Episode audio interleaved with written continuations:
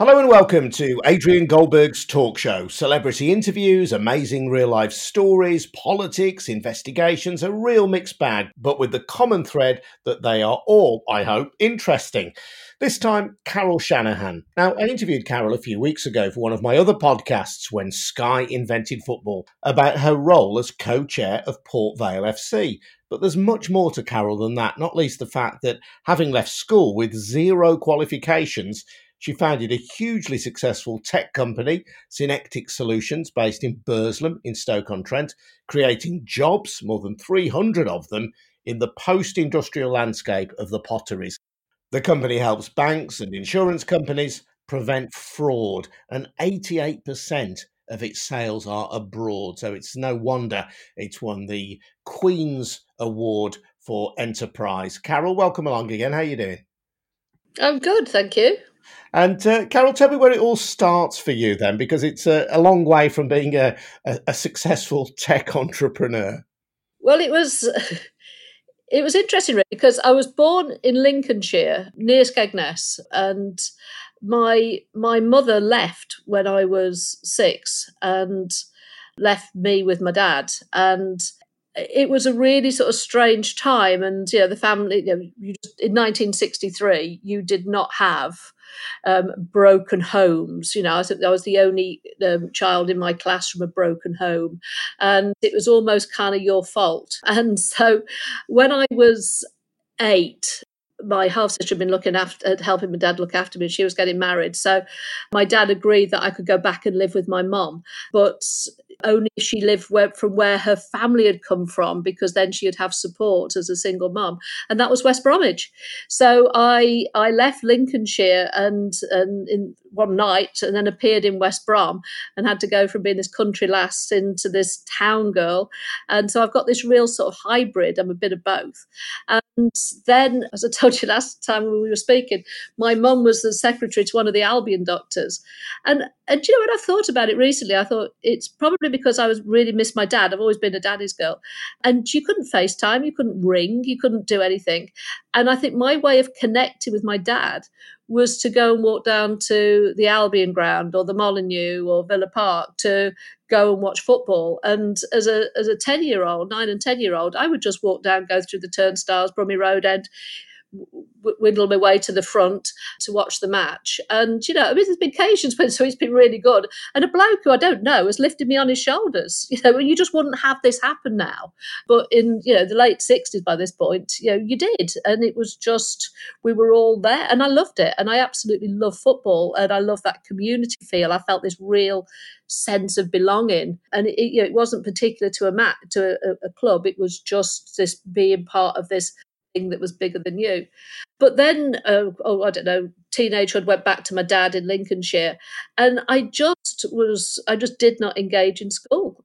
My biggest talent was truancy, and I was amazing at truancy. I learned so much on problem solving and seeing something through to the end, and um, very creative. And yeah, I'm not proud of it. I mean, I was just a, um, a, a young girl who who was bright and and just couldn't engage. I couldn't sort life out. I, I didn't understand what was happening.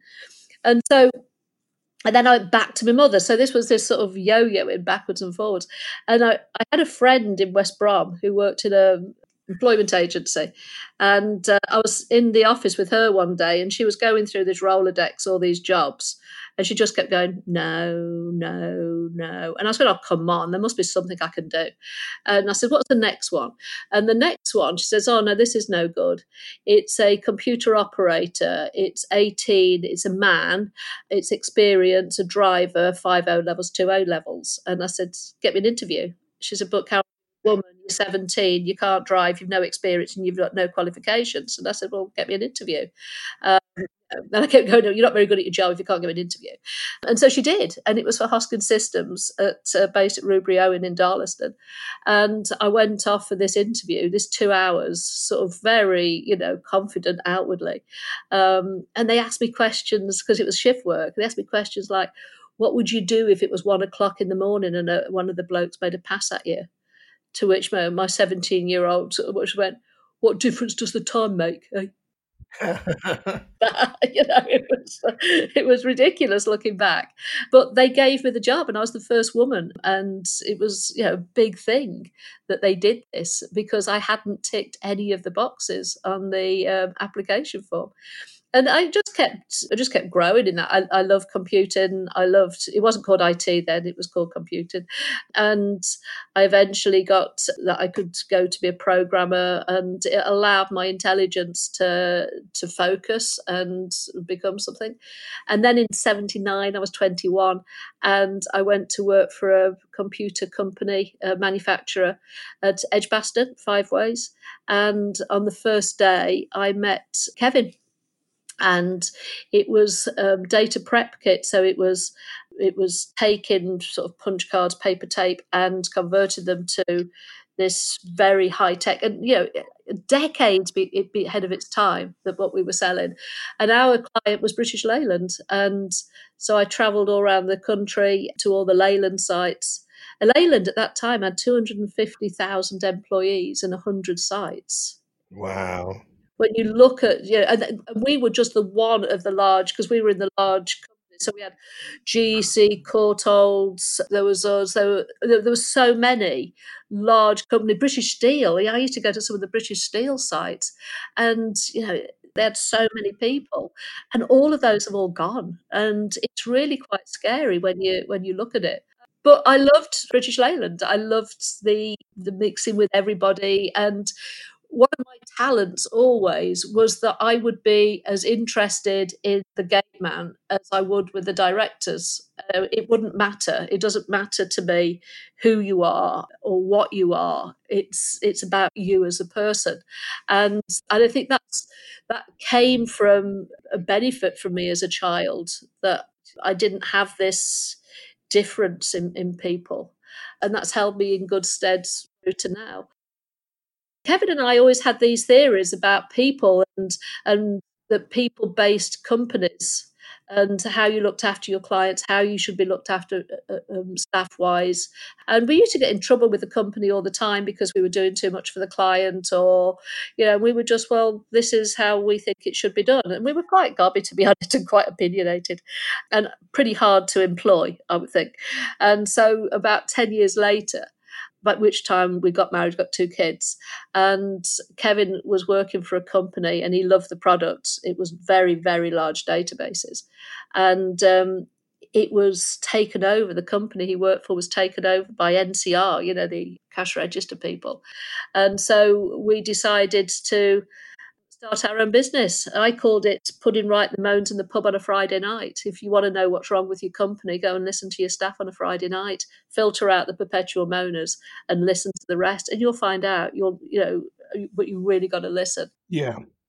And that's what we did. We just decided to, we didn't care how any other company was run. We just wanted to do it the way that we wanted to do it. We wanted to make a profit, but uh, for us, making a profit it was never a destination. It was always just fuel to grow. It was to, you know, so we've always fed back into the business whatever we've made. And it's just grown and it's grown. We've got now got 360 staff. Um, we're working with central government. Uh, we do the National Fraud Initiative for benefit fraud, and we've worked with them for 25 years. Are you a techie person though? I mean, I just find this remarkable that you had no O levels. I think mm-hmm. you said you later sat one O level, so you yeah. did get one in the end. Yeah. But essentially, you finished your schooling with zero O levels. Yeah. But you are the the tech brain, or you started off by being the tech brain of the company. Yeah, and I think it, this is what drives me a lot on a, a lot of the community work I do with with kids because I'm bright. I mean, you know, I'm. I, I was so frustrated for my teachers because it wasn't that I couldn't do it; it's that I wouldn't do it. And when I was 40, I went back um, to Lincolnshire to the grammar school that I went to.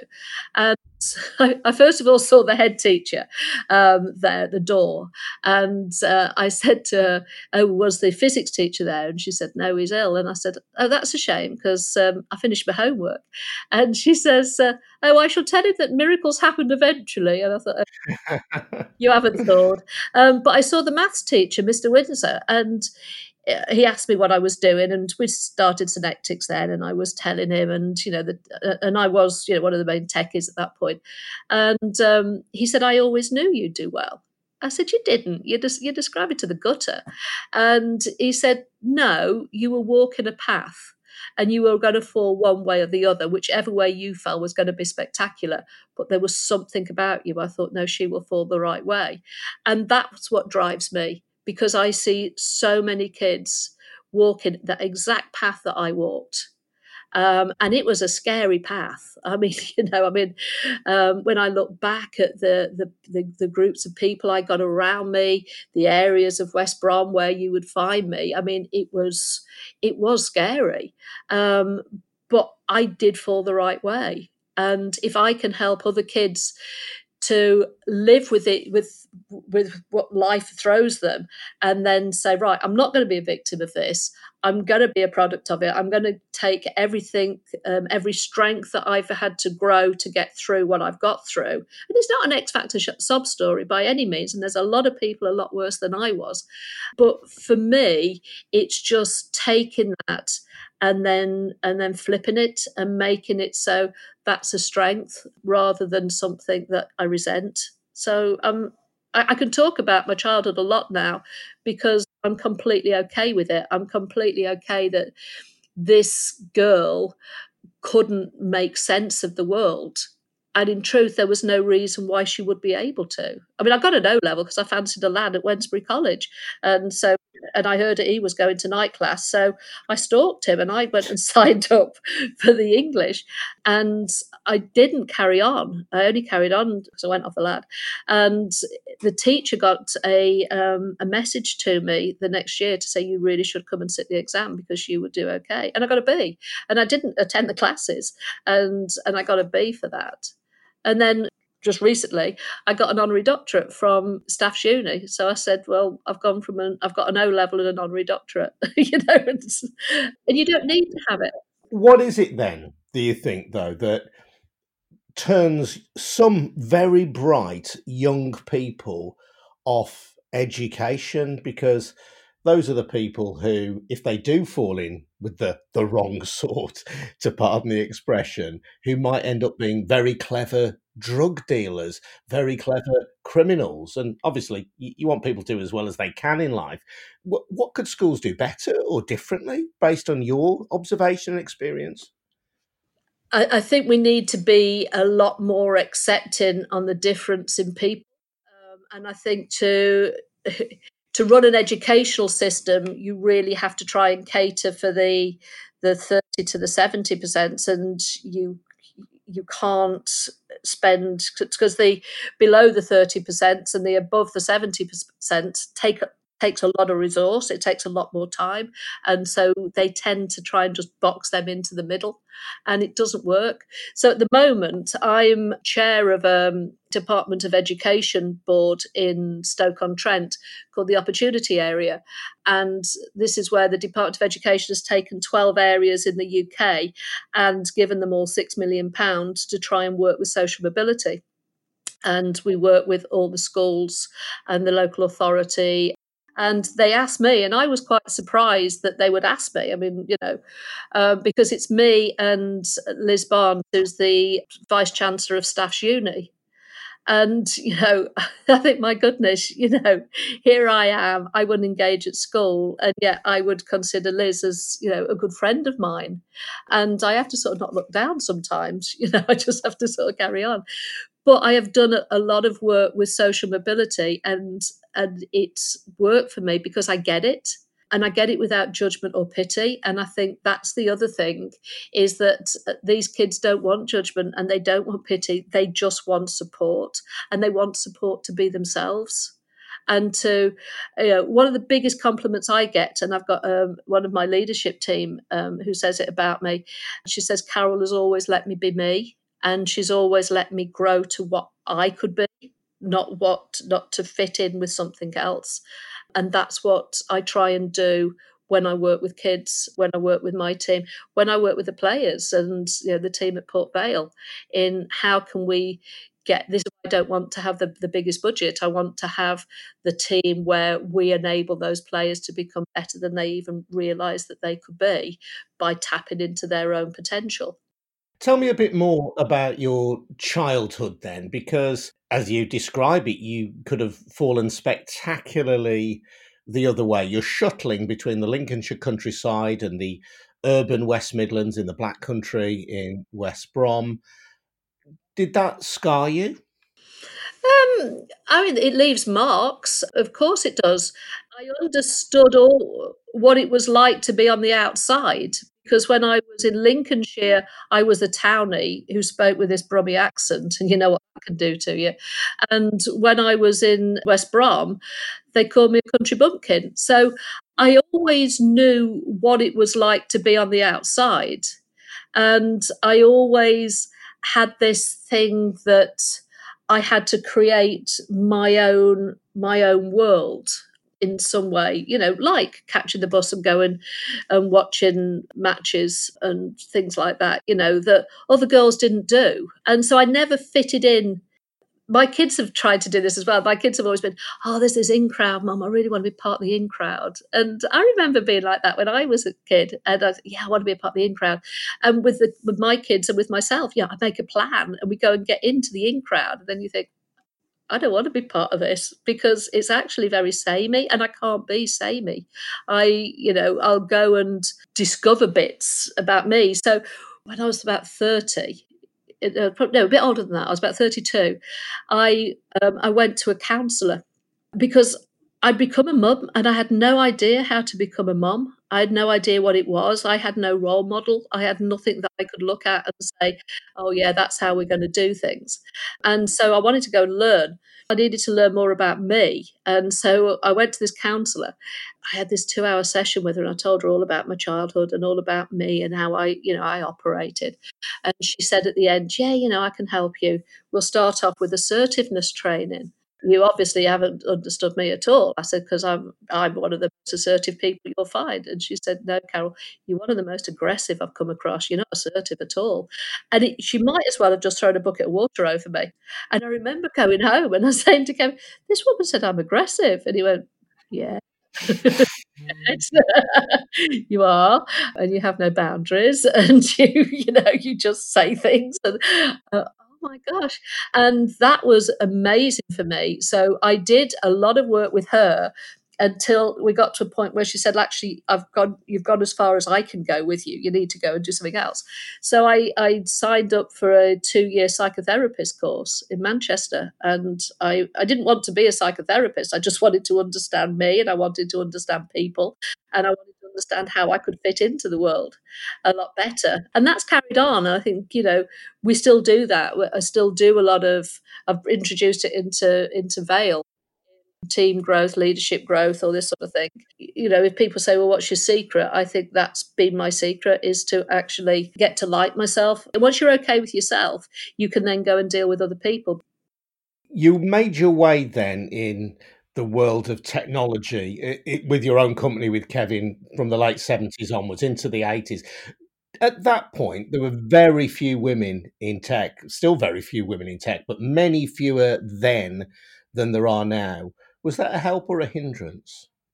As I say, I was a daddy's girl. My dad had a, a motor body repair shop and it was very laddish and he was very laddish and the police would would always go round and have cups of tea there and people would go round and my dad always wanted me to be a boy he, he wanted a son and he didn't get one so it was i've i've been fine in male company um, it's it's I have no issue with it at all, and it shocks men sometimes. Um, and say even up to now, it it with um, being in football, which again is a very very male world, but I can I can be when I first went into IT, I did what a lot of women do when they go and work into a men's world. I, I tried to outman the men.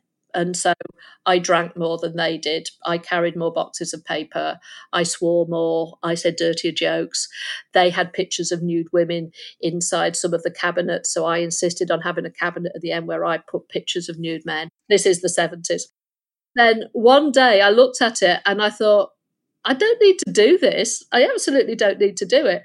And and I stopped. I stopped drinking Guinness and I drank vodka and lime and was a lady. Um, but I can I can dip into that man's world and I don't now try and outman the men. I'm very keen that we all have masculine and feminine within us and that they coexist and that it's fine and you can be that sort of that male bit of of yourself at the same time as you can be that feminine bit and neither's right and neither's wrong they're both just part of you i quite enjoy working in a in a male world but i don't but i also like I've loved this lockdown because I've really got connected to that feminine side of me within the house and within, you know, the garden and, and the stuff that I'm doing. So I like both. And again, I'm, I'm okay with that. And when we've spoken before, you're very conscious of where you are. I mentioned in my introduction that you're in a part of Stoke on Trent, one of the six towns of Stoke on Trent called Burslem. Burslem, for people who don't know, was at the epicenter of the pottery industry. Many of the famous names of pottery were based in Burslem. Sadly, they are there no more. So it, it's a pretty rundown, pretty poor part of the world. And yet there you are with 360 employees uh, and a Queen's Award for Enterprise. And I get the sense that for you, that's that's preferable to being in an industrial estate somewhere in the southeast of England, where there's already a relative degree of prosperity. Yeah, but that's also part of my my personal growth because when we first started the business, we were in Newcastle under Lyme. And I was very keen that we didn't call it Stoke. You know, I used to call it Newcastle actually, because if people said, Oh, you got your place at Stoke, I go, No, it's Newcastle actually. And for people who don't get that local nuance in Stoke on Trent, Newcastle under Lyme is on the other side of Stoke on Trent to Burslem. It's much leafier. It's the, if you like, the Birmingham side rather than the Manchester side uh, of Stoke on Trent. Uh, traditionally wasn't part of the city of Stoke on Trent, although it's now been co-opted. But the, whereas Burslem is very much the heartland of, of the potteries. Yeah, and I and I think that for I mean, I don't want to get too sort of deep and psychobabbly with this, but I mean, I think for me, I I went through a, lot of time. You you go through this time of having to prove yourself, to prove that you're okay. My dad used to always say that you know don't get ideas above your station, Carol. You know you, have got to. I remember when we got the Queen's Award, and I was sat in Buckingham Palace at the. Uh, the drinks party, and I was sat on one of the settees inside Buckingham Palace, thinking, I think I might have gone past my station, Dad. I'm sorry, you know. um, but so for me, I I went through a long time of needing to prove to the world that I wasn't that girl who played truant and that I, I was somebody else. So I needed it to be Newcastle under Lyme, not Stoke on Trent, because it had more kudos, you know, it, it said more about us. I need a house with a two acre garden and the swimming pool and the, you know, the R8 car and, and all the rest of it to say, look at me, I'm, you know, look at here, world, I'm a success and no one can tell me I'm not. And then again, I got to a point where actually, I don't need this. So I've now got my, you know, my little RS3, and, and I love it. I don't need a sports car to show anybody that I'm I'm a success. I don't need the big house. We're we're selling the big house. We moved out of it, and and what we found, you know, Kevin and I had this long chat, and we decided that having lived together and worked together for forty years, what we really needed was a bit of space to be okay when we came together. And so, but we were still going to work together. So we had to create the space outside of work. So we bought two terraced houses six doors apart. And he lives in number nine and I live in 17. And it's wonderful because, you know, people say, have you separated? No, not in the slightest. We're very, very happily married. But we both needed that space to be be us and if you live together and you work together and you're like that for 24 hours, seven days a week, there is nowhere to create the space. And we didn't want to stop working together because we work very well. So that's why we decided to do it at home. This is us of saying, right, okay, what is practical and works for us. The neighbours think it's wonderful. I mean, they just they just howl. Um, but uh, you know, again, it's yeah. This is why we do we run Synectics differently. We just run it the way that we want to do. We're not trying to prove anything. We just want it to be how we're comfortable with. We want Port Vale to be what we're comfortable with. And, you know, when I rang all the players to say, you know, thank you very much for this season and have a good summer because we didn't have that end of season get together. One of the players texted me the next day and said, I've never had an owner ring me to say thank you and and to wish me a good summer. And I text back and said, turns out I'm different. You've got this very successful business now, 360 employees, the Queen's Award for Enterprise. But we're crossing two very deep and challenging rivers, aren't we? One is coronavirus, which is clearly a, a global moment of difficulty. We've also got Brexit, and you are, if nothing else, you're an exporter of your software. So uh, this is a very successful business as of today. Where where does it go forward with those challenges? We've been very lucky in that we we moved into fraud, not committing it, but um, very early on because it didn't set up in 92 to become fraud based it was you know it was just about using large amounts of data. Fraud sort of came to us through the government. And and that's been our area. And fraud is pretty touch wood it's pretty recession proof because actually the deeper the recession goes the more fraud goes up.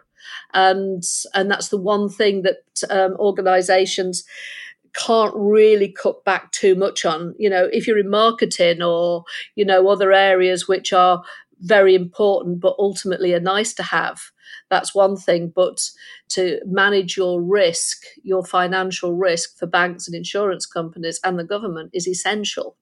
And so we've been lucky in in that's the area we've had. I mean, don't get me wrong, it's not easy, and you know we, we're having to work a lot to keep what we're offering relevant and relevant to today.